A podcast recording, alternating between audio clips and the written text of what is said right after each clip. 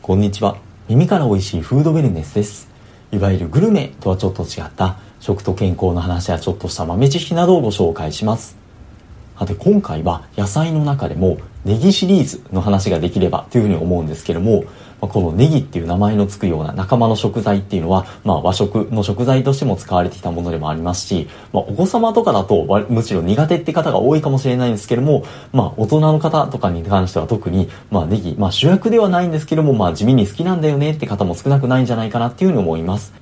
今回はそんなネギたちの主に健康面にフォーカスした話なんですけども、なぜここで取り上げようと思ったかと言いますと、前回で出てきたのニンニクっていうのも実はネギ属の仲間でして、なのでまあ合わせて紹介したいなって思ったっていうのと、あとは前回も出てきた、まあそのまあ乳がんとか腎臓がんとか肺がんとか、まあそのいろんなそのがん細胞に対する、まあそのいろんな種類の野菜のがんの増殖抑制効果を調べたっていう研究の中でも、まあその中ではニンニクが一番トップの結果だったんですけども、それ以外のニンニク以外のネギ属の野菜っていうのも軒並み高い効果を示したいたっていうのがありまして、結構例えばニンニクと玉ねぎとか、まあセットで健康効果が紹介される時とかっていうのもあるんですよ。なので、ちょっと合わせて、まあピックアップしてみたいなっていうふうに思った次第です。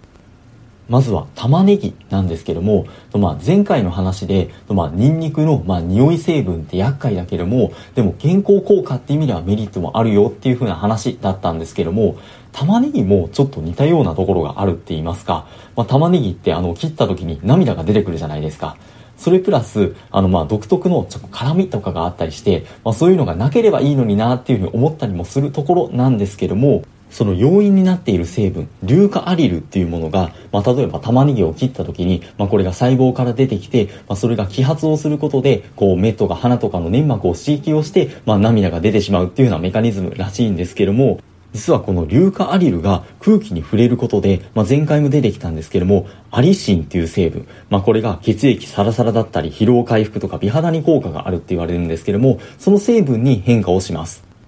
なので前回ニンニクの時にも、まあそう、そのまま電子レンジにチンをするとかっていうよりは、なるべく細かく刻んで、まあ特にすりおろすのが一番いいっていう風な話だったんですけども、玉ねぎについても同様になるべく細かくみじん切りで、まあ、細かく砕くことでその細胞を壊してこのアリシンの成分を、まあ、より活性化させることができるっていうふうに言われています。逆に言うとこの成分は水溶性なので、まあ、よく玉ねぎの辛みを抜くために最初に切ってから水にさらすみたいなことが行われると思うんですけども、まあ、その時に水溶性ビタミンと一緒に、まあ、この成分もま流出しやすいっていうふうに言われるので、まあ、ちょっと注意が必要なのかもしれないっていうのと、例えばまあスープとか煮物とかに使う場合とかっていうのも、いきなり茹でるのではなくて、最初に油で軽く1分程度炒めたりとかすることによって、このアリチンの流出を防ぐことができるっていうふうに言われています。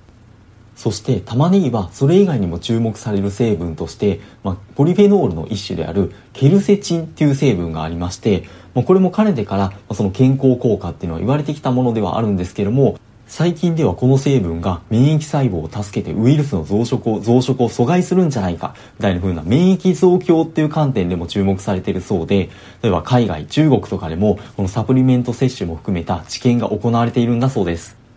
ポリフェノールは外敵とか紫外線とかから植物自身の身を守るために作られている成分なので、その玉ねぎのケルセチンについても一番玉ねぎの外側の皮にま多く含まれてるっていうふうに言われるんですけども、まあ、皮はさすがにまあ料理するときに剥ぐと思うんですけども、その皮を剥いだ後の2枚目の一番外側の白い部分っていうのもまだちょっと茶色い色ついてますよね。それが気になって、この2枚目の、まあ、外側の部分っていうのも剥いでしまうっていう場合があるんじゃないかなと。てか僕自身が結構やってたんですけども、っていうふうに思うんですけども、この2枚目の部分を取ってしまうと、まあ、そのケルセチンの量っていうのがだいぶ減ってしまったりですとか、あとは外側にミネラルも同じく多く含まれるっていうふうに言われているので、この2枚目を剥ぐことで、そのカルシウムでもまあほぼ100%近く、マグネシウムを9割近く損失してしまうっていうふうに言われます。ちなみにこのケルセチンっていう成分は玉ねぎの外側を剥いだ後でも1週間ぐらい日光にさらしておくとその量を約4倍ぐらいに増やすことができるんだそうです。これは玉ねぎが自身の細胞を守るために、まあ、起こす反応らしいんですけども、すごく植物の差はあって面白いですよね。この話は、その調理9割の栄養を捨ててますっていう本に載っていて、まあ1週間としか書いてなかったので、まあそんなに長いのちょっと大変だなとは思うんですけども、まあ日光に当てるプラスみじん切りっていうのが、もうその玉ねぎの実の部分に含まれるアリシンっていうのと、皮の部分に含まれるポリフェノールのケルセチンの、まあ両方をまあ効率よく摂取するって観点では、どうやらベストのようです。さて続いて、ネギっていう名前を聞くと、玉ねぎの前に、あの、長ネギの方を連想される方の方が多いんじゃないかなっていうふうに思うんですけども、この長ネギの方についても、まあ、抗酸化力は非常に高いっていうふうに言われていまして、まあ、昔からその風邪とかにはネギがいいっていうふうにも言われてきたんじゃないかなっていうふうに思います。ネギって先端の方の緑色の部分と、まあ、根っこの方の白い部分に分かれるじゃないですか。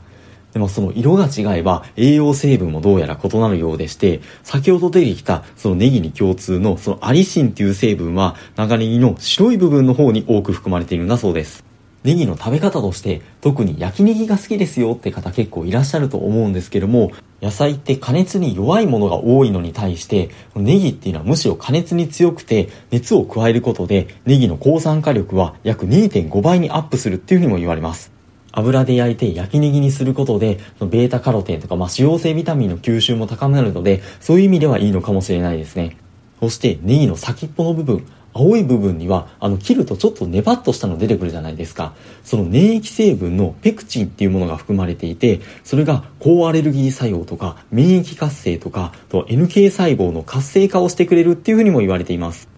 ただしネギの注意点、まあ、特に保存の観点では、このネギの成分は加熱とか、あと冷凍には強いんですけども、ただ乾燥には弱くて、ネギ乾燥させちゃうと、先ほどの抗酸化力とかっていうのも半減してしまうっていうふうに言われています。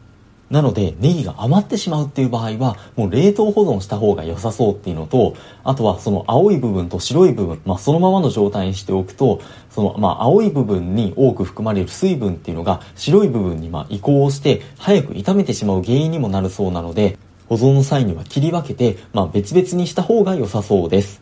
まあ、とは言ってもその青い部分と白い部分、まあ、それぞれにメリットがあるので、まあ、どちらも合わせて、まあ、健康的にとっていけるといいですよね。そして同じニラ属の野菜として他にもニラがまああるんですけれども、ニラっていうのはニラの根元の方と葉先の方でまあ栄養成分が異なるようでして、ニラの根元の方には先ほども出てきたネギ属に共通に含まれるアリシンという成分が多く含まれていて、逆に葉先の方はビタミン類が多く含まれているっていうふうに言われています。なので、根元の方っていうのは、さっきも出てきたあのなんかみじん切りの方がいいですよって話が出たと思うんですけども、なるべく細かく刻んだ方がいいんですけども、逆に刃先の方っていうのは細かく刻みすぎると、そのビタミン類とかっていうのの流出が大きくなってしまうので、切るときは根元の方はなるべく細かく刻んで、刃先の方は逆にざっくり切っていった方がどうやら良さそうです。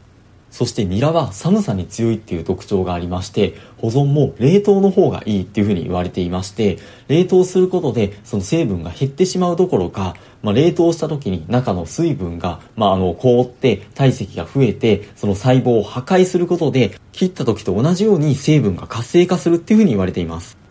ニラは割と火が通りやすいですし、しかも冷凍することで栄養価が高まるっていう意味では、その常備しておく野菜としても重宝しそうですし、ニラって割とスタミナ料理とかに使われるイメージあるじゃないですか。これはニラの成分がの疲労回復効果もあるって言われるビタミン B1 をの吸収を約10倍近く高めてくれるからだっていうふうにまあ言われていまして、これからの季節、まあ夏バテ対策とかにもまあ重宝できるんじゃないかなっていうのを思います。ということで、ネギ族の野菜、まあ、あの、ニンニクと玉ねぎとか、まあ、一緒に料理で使われるシーンっていうのも多いんじゃないかなっていうのを思うんですけども、栄養成分っていう意味でもどっか共通している部分があって、まあ、かつそれぞれ個性のあるところもあってっていう感じで、まあ、あの、それぞれの特色も取り入れながら、まあ、好きな野菜を、まあ、美味しい方法で取り入れていくといいんじゃないかなっていうふうに思います。ということで、このチャンネルもしよろしければ引き続きフォローですとか、良かった放送回、いいねなどをいただきますと幸いです。素敵なフードメインスライフをお過ごしください。本日もありがとうございました。